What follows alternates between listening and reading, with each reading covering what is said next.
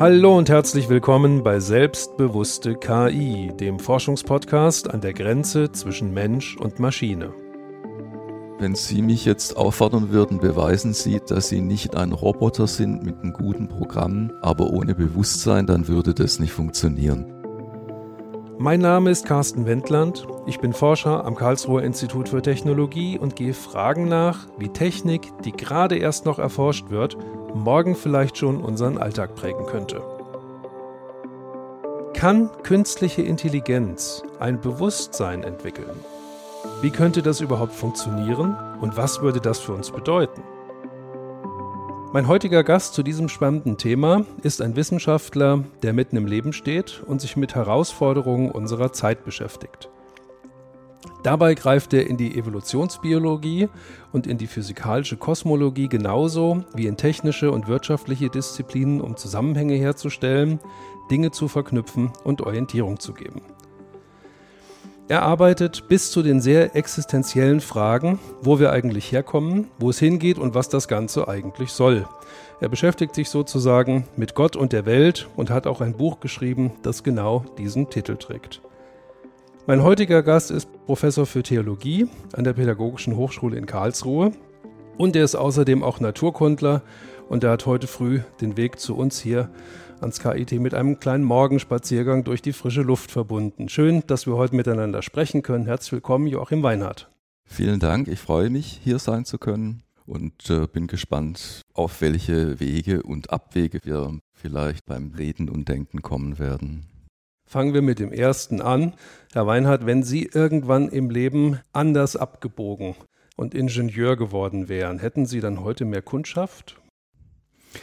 Da ich nicht weiß, wie das Leben eines Ingenieurs aussieht in puncto Kundschaft, äh, kann ich die Frage eigentlich nicht beantworten. Aber die Kundschaft, die ich habe, also meine Studentinnen, vorwiegend an der Pädagogischen Hochschule und Studenten, ähm, die sind ein munteres Trüppchen. Also ich beklag mich nicht, ich brauche nicht mehr Kundschaft. Als Theologe haben Sie ja auch die Kirchen im Blick. Und Kirche kann man nicht ohne KI schreiben. Das hat die Zeit mal getitelt. Und in Kalifornien hat sich unlängst eine KI-Kirche gegründet, die ihren Gott selbst erschaffen will. Also die bauen eine Maschine, ein KI-System und die Idee ist, dass da ein Geist irgendwann entsteht, den man dann auch anbeten kann und dem man dann auch sagen kann, wenn es denn soweit ist, dass man es selber war, der diesen Gott, diese Gottheit geschaffen hat. Ähm, und vielleicht die Benefits dann abfordern kann. Das klingt erstmal so ein bisschen ja, nach so einer technolibertären, vielleicht evangelikalen Erlösungsfantasie, aber die scheinen dort nicht die einzigen zu sein, die in diese Richtung denken. Jetzt sind Sie ja Spezialist für systematische Theologie und beschäftigen sich auch damit, was weltanschaulich so vor sich geht. Herr Weinhardt, wie entstehen solche Denkströmungen? Also die Idee von Lewandowski kommt eben vom Autor her aus technikaffinen Kreisen. Äh, für meinen Geschmack ist auch viel Science Fiction darin. Äh, was mich besonders daran interessiert, ist die religiöse Färbung, die das Ganze hat. Denn Lewandowski verspricht ja denen, die für das Projekt spenden, dass damit die Chancen erhöht werden, dass der zukünftige Gott aus den Bits and Bytes äh, wohlgesonnen sein möge, denen, die seine Entwicklung äh, gemacht haben. Also evangelisch ist es nicht, also, aber evangelikal ist nicht dasselbe wie evangelisch, das ist richtig. Ähm, ich weiß nicht so richtig, es ist so, man könnte jetzt als Theologe sagen, das ist die typische Hybris des Menschen. Ne? Also man, man, sagt gerne in theologischer Tradition, die, die Ursünde des Menschen ist der, der Hochmut des Seinwollens wie Gott nach Genesis 3. Ähm, ich denke, dieses Projekt speziell dürfte angstgetrieben sein, wenn ich mich in die Rolle derer begebe, die da tatsächlich spenden würden. Was Lewandowski selber möchte, berühmt werden, mhm. Geld einsammeln, Geld einsammeln, um ein tolles Projekt zu machen, das kann ich nicht beurteilen. Ich halte es eigentlich für ziemlich dystopisch, denn eine Gottheit zu erschaffen, damit man dann selber als Menschheit nicht mehr in der Verantwortung steht, damit jemand anderes die Klimakrise für uns löst. äh, das finde ich keine attraktive Option. Passt auch nicht zur, zum protestantischen Zugang, bei dem man ja letztlich auch für sich selbst verantwortlich ist und sich selbst auch kümmern muss. Naja, im Protestantismus ist es mit der Verantwortung schwierig, ähm, aber wir haben eben dieses typische anthropologische Grundwort der Gottesebenbildlichkeit des Menschen, das haben alle christlichen Kirchen. Und das bedeutet eben dann in der Schöpfung, in die Gott uns hineingebracht hat, tatsächlich in Verantwortung für die Schöpfung umzugehen. Im Grunde kann man sagen, die nächsten Jahrzehnte werden es zeigen, ob wir diesen Auftrag, äh, diese, diese Orientierung, die, diese Lebensaufgabenbeschreibung in Genesis 1 als Menschheit ähm, durchführen können ob, oder ob wir kläglich daran scheitern. Dieser, dieser Drang der Menschen, Wesen erschaffen zu wollen. Wo kommt der eigentlich her? Manche unserer Hörer kennen sicher noch die Geschichte vom Sandmann aus der Schule. Also ich meine nicht das Sandmännchen, sondern den Sandmann von E.T.A. Hoffmann. Oder die Geschichte vom Zauberlehrling. Oder vielleicht sogar spiritistische Rituale mit dem Ziel, Geistwesen zu erzeugen. Und jetzt ist die KI da und plötzlich wird da ganz viel drauf projiziert und sehr viel Hoffnung, dass solche Dinge jetzt damit auch möglich wären. Ja, also wo kommt das her? Ich habe vor einigen Jahren mal mit dem Josef Weizenbaum darüber gesprochen und der hatte als Computer Scientist eine sehr einfache Antwort. Der sagt, naja, Schuld an dieser ganzen Geschichte sei der Gebärneid der Programmierer. Hm. Ist es das, Herr Weinhardt? Das halte ich für einen freudschen Mythos. Ähm, ich denke, ich muss zurückfragen, gibt es nicht auch weibliche Programmierer? Ja, sehr gute. Ja, eben. Ähm, nee, also das halte ich für eine Ad-Hoc-Erklärung, die mich nicht äh, befriedigt. Ähm, dass wir als biologische Wesen etwas machen müssen, um leben zu können, etwas erzeugen, nämlich Kultur. Ähm, das ist ein alter Ansatz in der philosophischen Anthropologie, die ihrerseits im Grunde die biologische Evolutionslehre und andere Theorien ein bisschen kulturwissenschaftlich äh, zuspitzen wollten. Also wir können nicht leben ohne Kultur schaffen. Das ist dieser alte Begriff der Weltoffenheit, des Mängelwesens. Äh, Mängelwesen ist un ungünstig, Weltoffenheit. Wir, wir, wir kommen nicht mit angeborenen Instinkten auf die Welt, die uns äh, sagen, oder die uns leiten im Leben. Wir müssen Esstechniken entwickeln, Behausungstechniken, Jagdtechniken und so weiter und so fort. Und wenn man dann einmal eine Schreibmaschine erfunden hat, um nicht mehr von Hand schreiben zu müssen, äh, und eine elektrische Schreibmaschine, dann sehe ich das eigentlich, was jetzt entsteht in einer äh, linear kann man nicht sagen, aber in einer ähm, in einer rationalen Entwicklung, Steigerung dieser Ansätze der allgemeinen Kulturbedürftigkeit des Menschen. Also Sie würden es nicht dem Spieltrieb zuordnen oder jetzt einem vordergründigen äh, Streben nach Macht oder Herrschaft, sondern würden, würden es schon in einem gesamtkulturellen Kontext im Verständnis einer Notwendigkeit erachten. Verstehe ich sich da richtig? Ja, man kann es immer nochmal differenzieren, was man gesagt hat. Zunächst mal Spieltrieb. Äh, da gibt es ja Anzeichen dafür, dass wir im Spiel als Kinder nur das üben, was wir später eben brauchen. Also Spiel wäre dann schon nicht noch was anderes als diese, äh, dieser Zug, den wir in uns spüren, eben äh, in die Welt einzugreifen, etwas zu machen, damit wir eben zu unseren ureigenen Zwecken kommen und zwar leichter kommen. Ähm, jetzt der Wille zur Macht, das ist klar. Ähm, da scheiden sich dann die Geister. Ich denke nicht, dass jeder Mensch gleich stark äh, Macht besessen ist. Äh, Machtbesessenheit, das Wort zeigt ja schon, das ist ein Ausnahmezustand. Und von daher denke ich schon, also es gibt bei dieser Sehnsucht nach diesen übermenschlichen Maschinen, so die Neugier, das Spielerische, vielleicht sogar bei jungen Teenies, die sich dafür äh, interessieren. Und dann möchte man als Wissenschaftler vielleicht etwas Tolles entdecken und Anerkennung in der Community. Und irgendwo steht einer, der sagt, das kann ich prima brauchen, äh, um meine Machtgelüste zu ähm, auszuleben. So wird er es wahrscheinlich vor sich selber nicht ausdrücken. Wir sehen ja in China jetzt ähm, diese Verschmelzung von KI und Macht und ja, also ich sehe tatsächlich, um es auf einen Punkt zu bringen, äh, die allgemeine menschliche Bedürftigkeit nach Kultur, wozu Technik gehört, und ähm, dann eben die individuellen Interessen von Menschen, die sehr breit gestreut sein können. In unseren Podcast-Folgen haben wir immer auch einen Fragensteller, der gerne etwas von Ihnen wissen möchte. Zu unserem heutigen Gespräch ist es Professor Urs Andelfinger aus Darmstadt.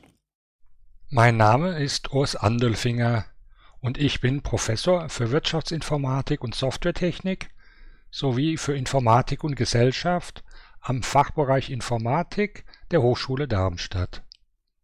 Seit meinem eigenen Studium der Wirtschaftsinformatik beschäftige ich mich mit gesellschaftlichen und ethischen Aspekten der Wirtschaftsinformatik wie auch der Informatik im Allgemeinen und wie diese Aspekte bereits bei der Softwareentwicklung rechtzeitig berücksichtigt und eingebracht werden können. Lieber Herr Weinhardt, ich habe heute drei Fragen an Sie. Frage 1. Welche Rolle kommt aus einer weltoffenen neutestamentarischen Interpretation der künstlichen Intelligenz zu? Und wie sollten wir uns zueinander verhalten? Ich würde die Frage mal so beginnen zu beantworten.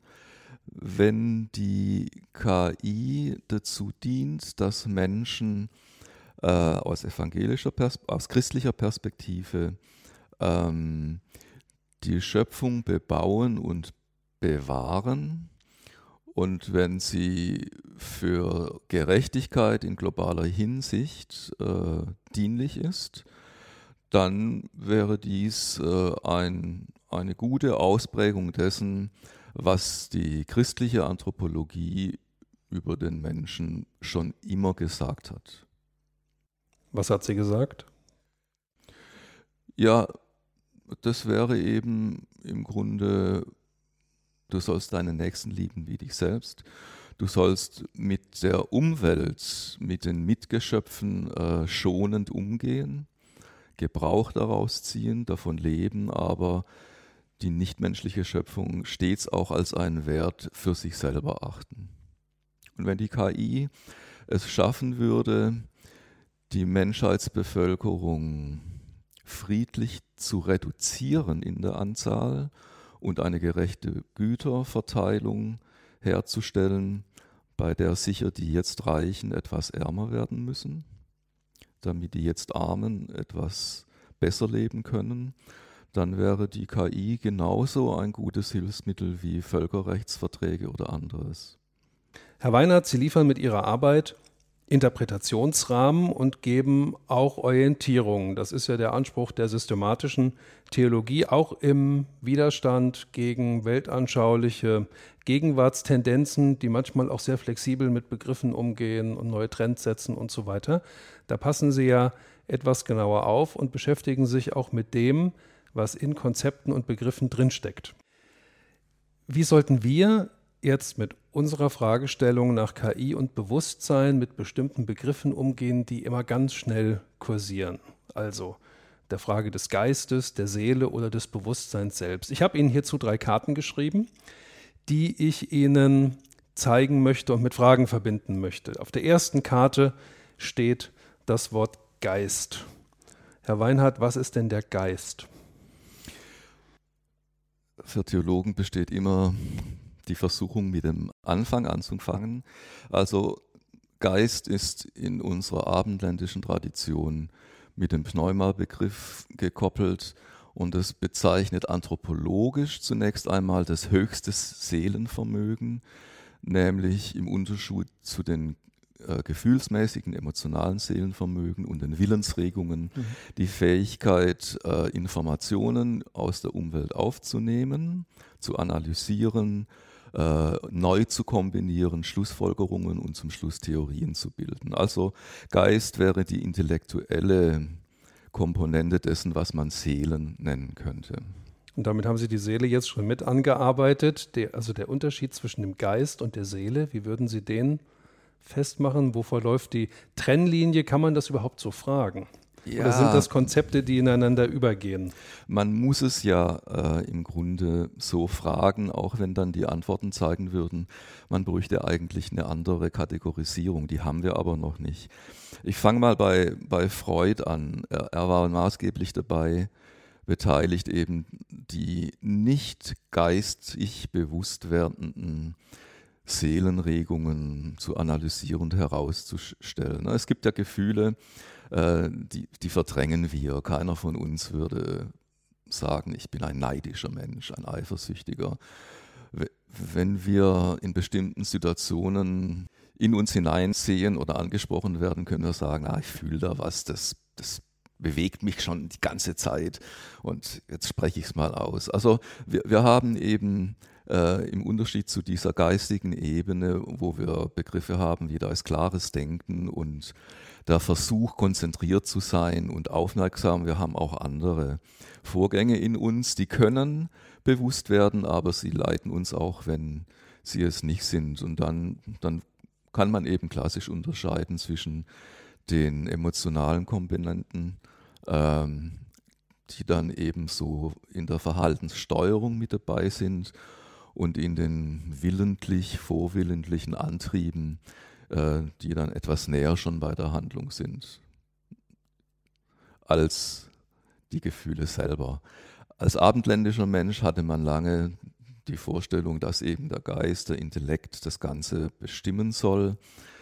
Meinetwegen seit Platon, der eben den Menschen im Menschen dazu bestimmt, dass er mit Hilfe des Löwen, Mutes im Menschen, dieses hybride, vielfache Begierdeungeheuer steuern soll. Ähm, dass das so nicht aufgeht, das wissen wir inzwischen. Mhm. Und die Begriffe Geist und Seele, die leben immer noch ein bisschen daher. Und ich gebe Ihnen recht, äh, diese Begriffe müsste man ersetzen durch andere, aber die haben wir noch nicht. Und deswegen müssen wir sie halt gebrauchen mit den Differenzierungen, die es so gibt. In Kenntnis Ihres, ja, teilweise defizitären Charakters. Mhm. Ich habe auch mal andere Kollegen von Ihnen gefragt, wie die das sehen. Und jemand aus der katholischen Abteilung hat gesagt, naja, wissen Sie, mit der Seele beschäftigen wir uns schon seit 300 Jahren nicht mehr. Wir beschäftigen uns mit dem Geist. Mhm. Da ist dieser Seelenbegriff irgendwie abhanden gekommen. Mhm. Und ein Protestant hat mir mal gesagt, die Seele ist ein soziales Konstrukt. Mhm. Damit wären wir wieder in der kulturellen Dimension. Das heißt, die Seele ist etwas, was, wovon wir sprechen, aber was letztlich etwas ist, was wir selbst schaffen und benennen und damit auch vergegenständlichen in einer Art und Weise, die uns vielleicht im Alltag hilft, aber die nicht so weit führt, dass wir sagen, dass wir uns darauf verlassen sollten, dass nach dem Tod mit der Seele irgendwas Besonderes passiert. Es gibt ja Leute, die behaupten, man könne die Seele wiegen und nach dem Tod gehen dann sechs Gramm aus dem Körper raus. Äh, das ist ja auch so, so, ein bisschen so ein Durcheinander. Ja? Wenn Sie jetzt mit Ihrem geschärften Blick da drauf schauen was, und sich sowas anhören, was löst das in Ihnen aus und wo würden Sie gerne aufräumen in dieser Begriffswelt oder auch Dinge zurückweisen, bei denen Sie denken, das kann man so eigentlich nicht sagen? Ähm, da gibt es eine ganze Menge aufzuräumen. Ich muss dann aber gleich sagen, dass ich in der evangelischen Theologie eine gut begründete Minderheitsmeinung vertrete. Die Minderheit ist aber schon so bei 30, 40 Prozent, wenn ich eine Zahl sagen sollte. Ja. Also, nach äh, biblischer Vorstellung gibt es am Menschen nichts, was unsterblich sei. Ähm, das ist eine durch die griechische Philosophie in die frühe Kirche eingedrungene Vorstellung, aber sie gibt es natürlich auch in anderen Kulturen. Woher das kommt, da gibt es die Theorie des Animismus, die eine brauchbare Hypothese vorgestellt hat, die aber den Nachteil hat, dass man sie eben nicht äh, überprüfen kann. Also, äh, nach dem sogenannten Ganztodverständnis in der evangelischen Anthropologie ist der Mensch mit allem, was er hat, Leib, Seele und wenn man dann den Geist noch dazu nehmen will oder zur Seele dazuschlagen, ein sterbliches Wesen. Deswegen haben wir viele Probleme nicht, vor denen die katholische Theologie eigentlich steht, denn dort wurde die Unsterblichkeit der Seele äh, noch im 16. Jahrhundert dogmatisiert. Also dann wird bei manchen Autoren, die für mich interessant sind, einfach der Geistbegriff jetzt äh, so aufgeladen, dass dann doch das Ganze, was am Menschen nicht Körper ist, dann, dann doch mit dem Geist bezeichnet wird. Und deswegen gibt es auch offiziell in der katholischen Lehramtstheologie den Vorbehalt, dass der Geist, der menschliche, in der Evolution einfach so entstanden sein könnte, sondern dass da eben eine göttliche Spezialaktivität noch dazu äh, nötig war. Also nach der in meiner Denktradition geläufigen ähm, theologischen Vorstellung besteht die Hoffnung, die die Menschen auf Gott haben bezüglich ihrer Zukunft, nicht in dem Weiterleben eines Teils, äh, der unsterblich ist, sondern in der Auferweckung des Menschen, die dann so ganz umfassend ist, wie eben der Mensch auch ganz umfassend stirbt. Das heißt zusammengefasst, mit dem Tod ist tatsächlich Schluss. Kann man das so sagen? Es, es ist mit dem Tod zu Ende mit dem Wesen, das wir sind und was war eben noch der zweite Teil mit der, mit der, Sie haben das eben, Sie haben gesagt, also es gibt den Ganztod, das Konzept des Ganztodes. Ja. Damit, damit ist sozusagen Schluss. Und jetzt haben Sie aber noch den Hoffnungsaspekt eben gehabt. Ja, der Hoffnungsaspekt ist, äh, besteht eben darin, dass so wie Christus von den Toten nach drei Tagen, das heißt also, er war wirklich tot, äh, auferstanden ist, so dass Gott auch die Menschen auferwecken wird nach ihrem Tod. Das ist die christliche, die urchristliche Hoffnung.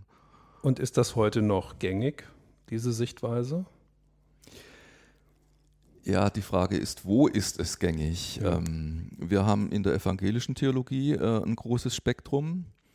Äh, da gibt es alle möglichen Ansichten. Mhm.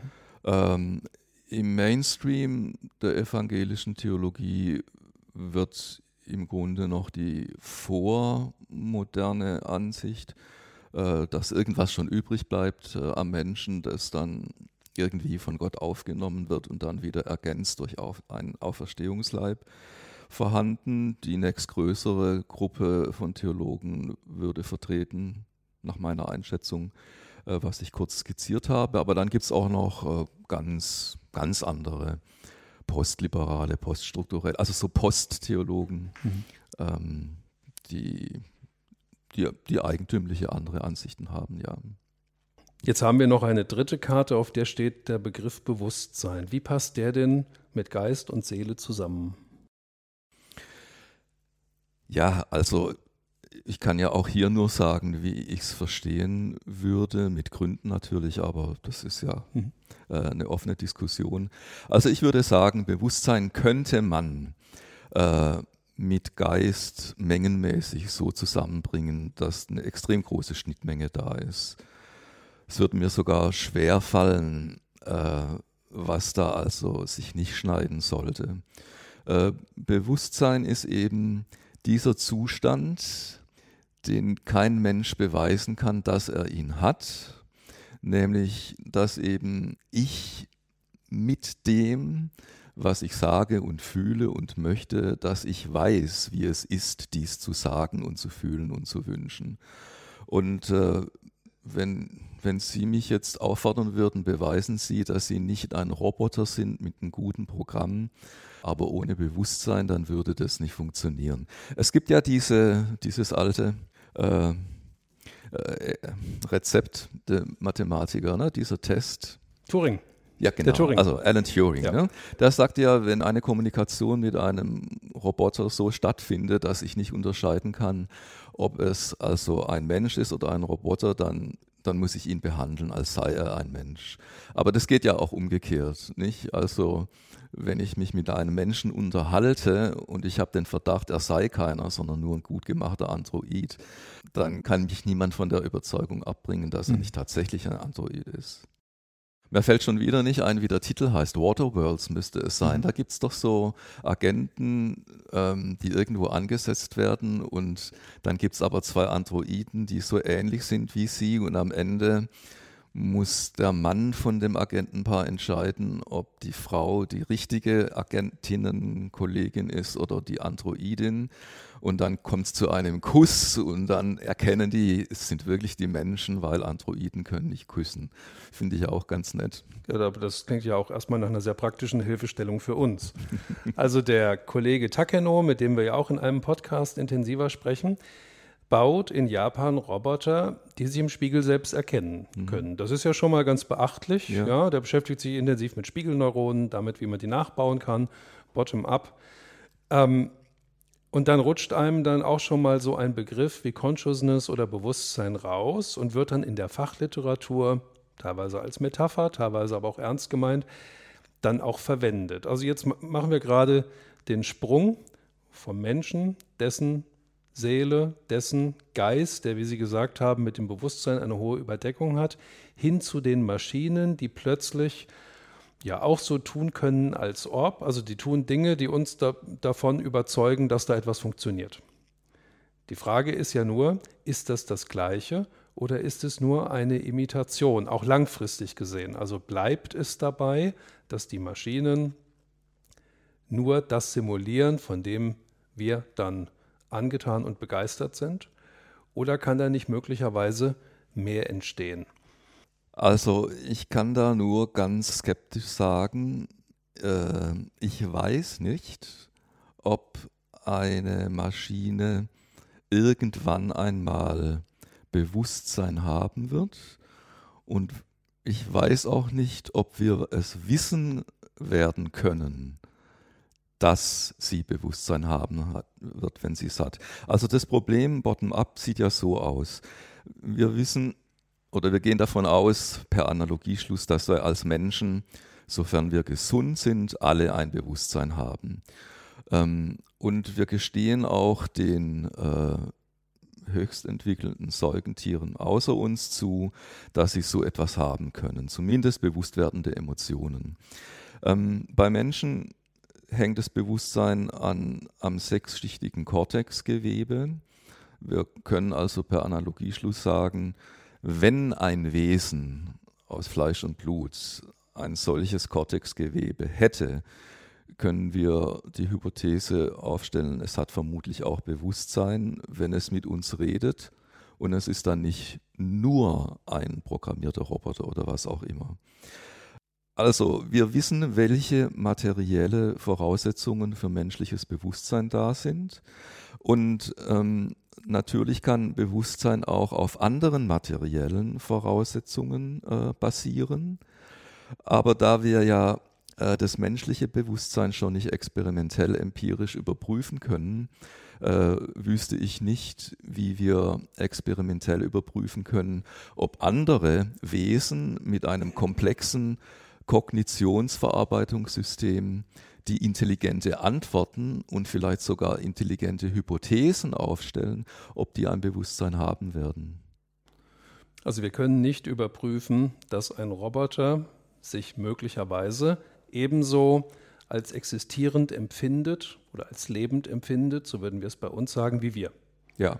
Wir kommen, wir kommen an diese Information nicht ran. Ja. Das ist das Dilemma.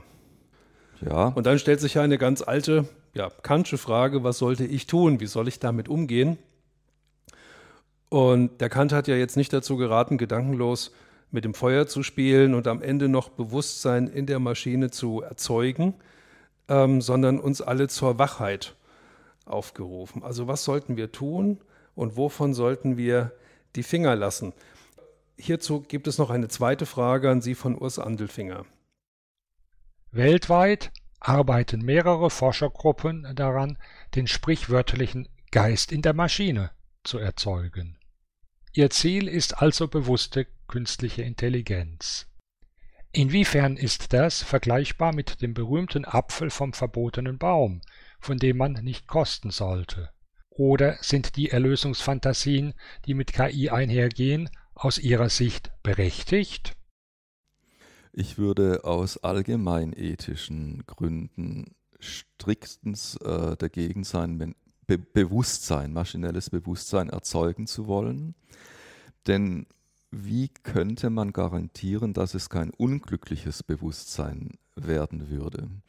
Ähm, und äh, wenn man sich jetzt vorstellt, man würde maschinelles Bewusstsein herstellen und für dieses Bewusstsein wäre es dann zu sein, wie für einen Menschen es zu sein ist, wenn er schwer depressiv oder schwer psychotisch ist oder schizophren, äh, da würde ich sagen, es ist tatsächlich, es sollte tabu sein.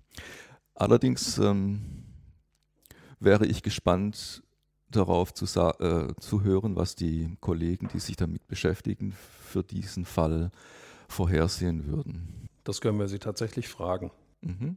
Das ist übrigens auch eine Frage in unserem Forschungsantrag. Wie sollte man sich denn verhalten, wenn sich sowas andeutet? Mhm. Gibt es da sowas wie Vorkehrungen? Das wäre ja dann eine Hochrisiko-KI. Mhm. Und ja. allein, allein gegen diese Forschungsfrage gab es auch einiges an Gegenwind. Aber jetzt da will ich jetzt doch mal einsetzen. Das, das hat mich auch gewundert. Also Bewusstsein ist dieser Zustand, in dem es für ein Subjekt eine besondere Qualität hat, in einem Zustand zu sein. Das ist Bewusstsein. Intelligenz, was ja meistens mit Maschinen äh, in Verbindung gebracht wird, hat damit ja mal zunächst nichts zu tun. Und gefährlich finde ich ja nicht ähm, nur, dass also bewusste KI entsteht, sondern schon, wenn nicht bewusste Super-KI entstehen würde. Also insofern würde ich doch sagen, die Frage nach dem Bewusstsein in der Maschine wäre abzukoppeln von der Intelligenz oder sogar Superintelligenz in der Maschine. Also das wäre gefährlich.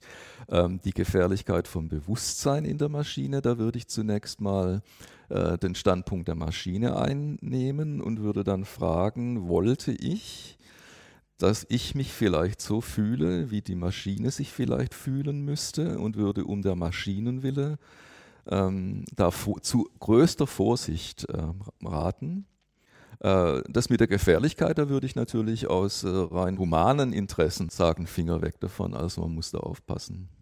Also den Geist in der Maschine würde ich verstehen als die Intelligenz in der Maschine, die muss mhm. nicht bewusst sein. Mhm. Ja, Genau. Wenn wir dieses ganze Begriffswirrwarr mit Geist, Seele und Bewusstsein, was wir eben etwas ansortiert haben, wenn wir das mal kurz beiseite lassen, was würden Sie sagen, was ist denn das Besondere in uns Menschen? Was macht uns aus? Was uns ausmacht, äh, im Unterschied zu den anderen Tieren, ist eben die Tatsache, dass wir Bewusstsein haben, und wenn wir mit Gründen annehmen können, dass auch Menschenaffen zum Beispiel, Schweine, Wale, Delfine bewusste Zustände haben mhm. können, mhm. dann haben wir ein so stark entwickeltes Bewusstsein, äh, dass wir ein neues Erdzeitalter eingeleitet haben. Ne, das viel zitierte Anthropozän.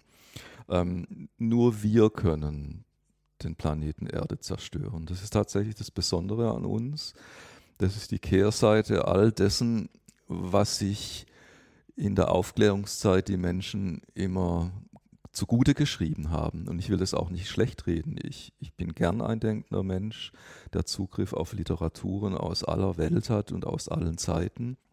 Wir könnten sagen, wir Menschen sind die, die ihr ethisches Verhalten reflektieren können und es dringend müssen, aber es oft nicht tun. Das ist wohl das ganz Besondere von uns als biologische Art. Jetzt werden diese Besonderheiten im Bereich der, der Kirche experimentell ja auch ersetzt durch Maschinen. Ist das denn dann wirkungsvoll aus Ihrer Sicht? Also funktioniert das? Oder ist das letztlich nur eine Inszenierung? Wir haben ja jetzt den speziellen Fall, es sind ja genau genommen zwei Fragen. Die erste Frage ist, hat man dann eine Wirkung oder nicht? Und die zweite ist, reicht es nicht aus, wenn die Person, die Nutzerin, mal informatisch gesprochen, einfach daran glaubt?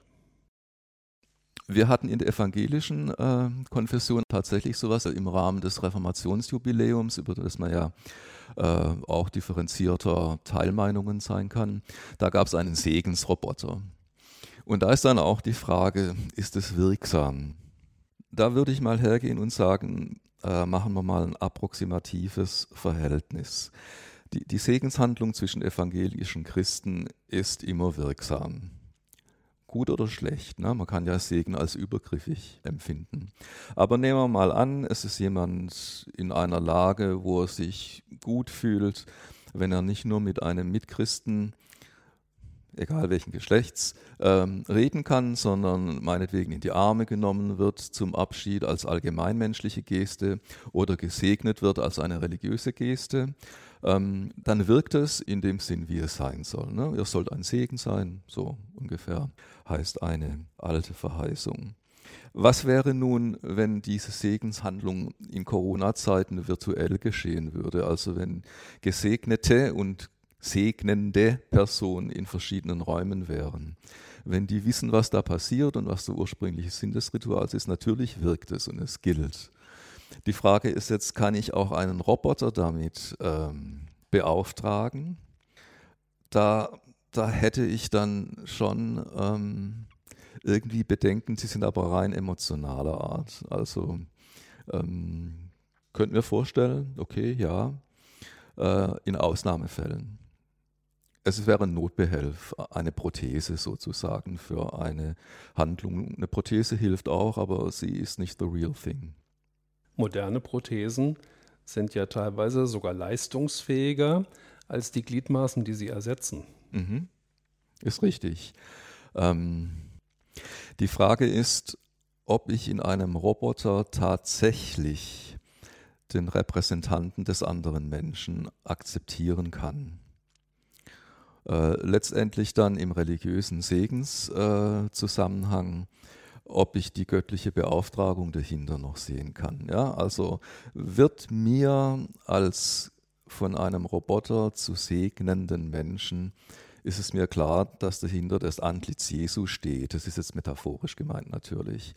Ähm, dann ist es eine Prothese und die kann wirken, ähm, aber trotzdem habe ich so ein bisschen den Eindruck oder das Gefühl von einer Enthumanisierung dieses Vorgangs, wenn es meinetwegen aus kapitalistischen Gründen einfach zur Regel werden sollte. Also es wäre ja vergleichbar, wie wenn wir sagen würden, nicht alle Menschen kommen gleich intelligent zur Welt, aber wir brauchen im Arbeitsmarkt äh, lauter Leute mit IQ ab 120. Also machen wir doch Brain Enhancement im Alter von, was weiß ich, wo alles noch gut verheilt. Mhm. Ja, man könnte wahrscheinlich auch viele Eltern finden, die sagen, jawohl, das dürfen sie mit meinem Kind machen. Ich fände es trotzdem unethisch. Also mhm. man, man müsste da das Gesamtsetting betrachten und dann eben entscheiden. Sie haben eingangs von der Gottesebenbildlichkeit des Menschen gesprochen. Und jetzt sind wir gerade dabei, Roboter auf die gleiche Ebene wie Menschen zu stellen oder das zumindest zu inszenieren. Wir haben schon öfters auch in unserem Podcast das Beispiel mit dem Roboter Sophia angesprochen. Sophia ist in Saudi-Arabien ja mit der Staatsbürgerschaft des Königreichs ausgestattet worden, hat dort einen Vortrag gehalten. Die Menschen waren begeistert und haben sie eingebürgert mit etlichen juristischen Konsequenzen und auch mit heißen Diskussionen, die dann in der Gesellschaft stattgefunden haben. Ähm, was, was sagt denn die christliche Theologie dazu? Roboter auf die gleiche Ebene wie Menschen zu stellen? Also was die Theologie dazu sagt, bin ich nicht berufen zu sagen. Ich würde mich der Antwort so annähern. Erstens, es ist schon immer klar, dass Gott vielleicht noch andere Geschöpfe auf anderen Planeten hat. Die sind vielleicht hübscher und netter und klüger als wir. Ähm, nicht vorgesehen in der christlichen Theologie ist, dass der Mensch andere Geschöpfe erschafft. Ich halte die Gründe für stark dafür, dass der Mensch es nicht tun soll, weil es nicht garantiert ist, dass sein Tun heilsam wäre für das Geschöpf. Äh, da sind wir gerade vorhin schon drauf zu sprechen gekommen. Und wenn jetzt die Menschheit oder einige Menschen ein Wesen erzeugen könnten, von dem wir wirklich sagen könnte, es hätte ein eigenes Bewusstsein äh, mit Gefühlen und sowas, dann würde selbstverständlich das göttliche Gebot der Nächstenliebe auch auf diese Geschöpfe ausgedehnt werden müssen, selbstverständlich. Herr Weinhardt, Sie sind ja kein Prophet und ich würde Sie trotzdem um eine vorsichtige Prognose bitten. Angenommen, diese bewussten KI-Systeme würden kommen, würden Sie sagen, dass die auch eine Religion haben könnten oder Teil einer Gemeinde werden könnten? Eine Religion haben ist ein bewusster Zustand. Wenn die SKI ein Bewusstsein hat, könnte sie also bewusste Zustände haben. Mit SKI meinen Sie die sogenannte KI? Nein, die Super. Die super künstliche Intelligenz, ja. Ähm, und wenn die SKI also äh, per Programm eine Religion, religiöses Verhalten, religiöse Bewusstseinszustände äh, einprogrammiert hat, dann hat sie tatsächlich eine Religion. Also das hängt dann vom Programmierer ab, würde ich sagen. Der kann ja eine Religion quasi anheften, bescheren. Schickt, sie, mhm. schickt die KI in einen Religionsmodus. Dann könnte man auch mal wechseln, die Konfession wechseln und so weiter. Ja, das kann man auch so, aber ja. äh, dann ging es per Knopfdruck. Und schneller. Richtig. Schneller, ja. Allerdings, die Religion wechseln ist was anderes, als die Religion gewechselt zu bekommen. Also da kommen wir schon wieder auf, äh, auf, eine, äh, auf eine Differenz. Also im Grunde meine ich, was Sie jetzt da gefragt haben, führt doch dazu, ähm, ein, eine richtige vom Menschen irgendwie als gleichwertig oder sogar übergeordnet anzuerkennende KI müsste ja eine freigelassene KI sein. Solange die noch an unseren Knöpfchen hängt, fehlt ihr was Wesentliches. Aber davor scheuen sich ja dann selbst die hartgesottensten äh, Science-Fiction- und KI-Nerds, äh, die KI wirklich freizulassen, wenn ich das in der Literatur richtig sehe. Ja, manche sagen schon, dass eine eigenständige künstliche Intelligenz, die jetzt doch mal subjektorientiert äh, argumentiert, auch über die Bedingungen ihrer eigenen Existenz verfügen kann und sich sozusagen selbst setzt, ähm, der nächste evolutionäre Schritt sei, sodass wir als Menschen ein Übergangsmodell sind, das darauf hinwirkt, dass jetzt vielleicht etwas beschleunigt durch unser Zutun der nächste evolutionäre Schritt sich vollzieht. Also, da stimme ich zu. Ähm, was äh, in China passiert. Ich nenne jetzt China, weil man da halt ganz äh, offiziell äh, mit KI arbeiten kann, um die Menschen zu steuern, um das mal möglichst neutral auszudrücken. Äh, das ist ein evolutionärer Sprung, ähm, ein Übergang.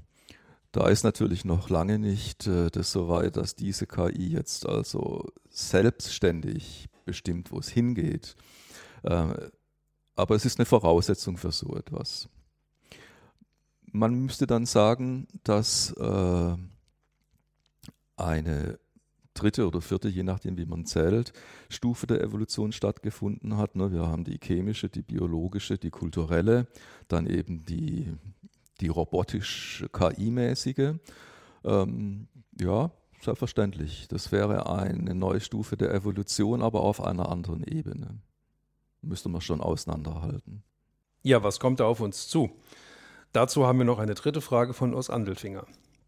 Welche Rolle könnten die Weltreligionen einnehmen, um Entwicklungen in der künstlichen Intelligenz zu flankieren und werteorientiert zu unterstützen oder auch beizutragen? Wenn Entwicklung von KI bedeutet, zusätzliche Hilfsmittel im Umgang von Mensch zu Mensch, von Mensch zu Natur zu finden, dann können die Weltreligionen natürlich eine ganze Menge dazu tun. Ähm, als theologischer Sicht ist man vielleicht zu so sehr geneigt, ähm, dass man sagt, die Religionen sollten bitte die kritischen Supervision des, dabei haben. Ähm, Sie haben gerade vorhin das Prophetische angesprochen, das eben auch im Kern der Religion, äh, zumindest der christlich, der jüdisch-christlichen und islamischen Religion drinsteckt, äh, aufpassen, wo Abwege drohen. wenn, wenn es darum geht, die vielen alten Menschen, die gepflegt werden müssen, ähm, beziehungsweise die menschlichen Pfleger, die so wenige sind angesichts der großen Aufgaben, quantitativ gesehen, äh, robotisch zu unterstützen, kann natürlich äh, jede Institution, die der Humanität irgendwie verpflichtet ist, das flankierend äh, begleiten. Ansonsten sehe ich da gerade keine anderen ähm, Rollen, die für, jetzt rede ich halt fürs Christentum, weil ich da drin besser zu Hause bin, möglich wären. Also die kritische, intellektuelle, interdisziplinäre Diskussion über was wollen, was sollen wir eigentlich tun in Hinsicht KI überhaupt und dann eben äh, Erfahrungshintergründe zur Verfügung stellen, wenn es um einzelne Sparten von KI geht. Die Frage, was sollten wir tun, stellen ja auch die Hersteller von künstlichen Intelligenzen. Ja, die sagen mhm. bitte, nennt uns eure Anforderungen, wir programmieren euch das. Was wären denn an dieser Stelle Ihre Empfehlungen für die Hersteller von KI-Systemen und von Robotern? Was sollten die tun? Und auch, was sollten sie lassen? Also, ich muss da zurückgehen kurz. Ich sehe bei den ernsthaften Autoren zu Superintelligenzen, jetzt reden wir darüber, dass die alle ganz fatalistisch davon ausgehen, es wird eine kommen, weil irgendein äh, Verbrecher, der sich Geld oder Macht davon äh, verspricht, der wird es machen in irgendwelchen geheimen Labors. Und deswegen müssen die anderen äh, achtsam sein und genauso schnell, mindestens einen Schnitt, Schritt schneller sein am besten. Das sind die James Bond Stories der 80er Jahre. Ja, genau. Das halte ich also für einen Ausgang, der nur tragisch enden, enden kann. Insofern bin ich pessimistisch, denn ich stimme tatsächlich zu, dass jetzt nicht irgendwelche Verbrecher, sondern die kapitalistischen Interessen dafür sorgen werden, dass die KI immer weiter entwickelt werden wird und äh, wo gibt es dann eine Garantie, dass es eben nicht zu einer Explosion oder zum Takeoff kommt? Ähm, deswegen kann ich eigentlich nur sagen, als Individuum, das ein bisschen sich reingelesen hat ähm, und auf einer bestimmten Position steht, der dringendste Rat wäre also, einen Takeoff zu verhindern und eben auch schon ähm, Technologien zu ächten, die die direkte oder die zweit- oder drittletzte Vorstufe dazu wären. Und alles andere wäre dann eben die Empfehlung, dass es den schon gängigen ethischen Maßstäben, die wir für die Zivilgesellschaften haben, äh, nicht widerspricht. Mhm. Ich denke, da lässt sich eine ganze Menge machen. Und deswegen will ich gar nicht äh, sagen, aufhören mit Forschen oder so. Mhm. Also Maschinenstürmerei halte ich dafür gar nicht angebracht. Aber wir haben ja auch bei den Nuklearwaffen äh, immer wieder Vertragsanläufe und manchmal Verträge gehabt, wo man sich verpflichtet, nicht weiterzubauen oder sogar zurückzubauen quantitativ. Ich denke, so etwas müsste man auch hinsichtlich der KI, äh, wenn man die Gesamtperspektive im Blick hat, ähm, irgendwann ansetzen. Wären das Ihre Empfehlungen auch für die politischen Akteure? Ja, selbstverständlich. Denn also noch leben wir in einer Gesellschaft, in der Politik bestimmen sollte, äh, was geschieht. Das ist natürlich eine Zielvorstellung, das ist mir schon klar, aber, aber wenn man schon nur an der Zielvorstellung, dass es so sein sollte, dass die Politik entscheidet, festhält, dann ist es natürlich auch eine Empfehlung an die Politik, ja. Herr Weinhardt, ich möchte jetzt nochmal in eine ganz andere Richtung fragen und Sie als Theologen ansprechen. Welche Hoffnungen dürfen wir denn haben? Bezüglich wessen? Bezogen auf die gesamten KI-Entwicklungen und das, was für uns Menschen daraus wird. Ich bin da ehrlich gesagt ein bisschen pessimistisch. Also die größte Hoffnung, die wir haben könnten, wäre die Dystopien äh, zu verhindern. Und damit meine ich jetzt also nicht nur das große Science-Fiction-Rums am Ende oder ein von hyperintelligenten, miesen Ausbeutercomputern, Robotern gesteuertes äh, Erdenleben, in der die Menschen halt so wie die Laborratten so sind, sondern auch eben die Unmenschlichkeit, die durch Robotik durchaus auch so entstehen kann. Tatsächlich, tatsächlich ist, äh, ist mir die Hoffnung wichtiger, dass die erfüllt wird, äh, als die Hoffnung darauf, dass es tatsächlich zu humanen Verbesserungen auf niedereren Stufen ähm, von Robotereinsatz oder so geben wird, weil da bin ich optimistisch. Das wird es sicher geben, aber größer als meine Freude darauf ist doch tatsächlich die Furcht, es könnte auch also eine Kehrseite haben, die das Positive weit überwiegt. Herr Weinert, wir sprachen jetzt in großem Bogen über künstliche Intelligenz, Religion und Ethik über Verantwortung und auch über selbstbewusste künstliche Intelligenz, die, wenn es sie denn gäbe, mehr wäre als eine bloße Maschine. Frage zum Abschluss an Sie. Wie lange würde es noch dauern? Ah, nee, da sage ich kein Datum. Also, ich bin kein Fachmann für die technischen Dinge. Vielleicht nie. Also, es ist ja schon viel versprochen worden. Ich erinnere mich nur gut an die Werbung aus den 60ern, dass jede Hausfrau mit dem atomgetriebenen Staubsauger die Wohnung sauber machen wird. Nein, da kann ich einfach keine Antwort drauf geben. Vielen Dank, Herr Weinhardt. Gerne. Das war Joachim Weinhardt, Forscher zu systemischer Theologie in Karlsruhe und Experte für Gott und die Welt, was künstliche Intelligenz und Bewusstsein auf interessante Weise einschließt. Er war zu Gast in unserer heutigen Folge der Podcast-Serie Selbstbewusste KI, Ihrem Forschungspodcast an der Grenze zwischen Mensch und Maschine. Sind Ihnen beim Zuhören weitere Fragen eingefallen oder geniale Ideen gekommen? Wir freuen uns über Ihre Gedanken. Lassen Sie uns daran teilhaben und eine Nachricht über unsere Projektwebsite zukommen, die Sie im Internet unter www.ki-bewusstsein.de finden. Oder schreiben und folgen Sie uns auf Twitter. Dort finden Sie unser Projekt unter dem gleichen Namen KI Bewusstsein. In unserer nächsten Folge sprechen wir mit Andreas Eschbach, einem der bedeutendsten europäischen Science-Fiction-Autoren, der in seinen spannenden Roman wunderbar beschreibt, wie uns Technik entgleiten kann, wenn wir nicht aufpassen.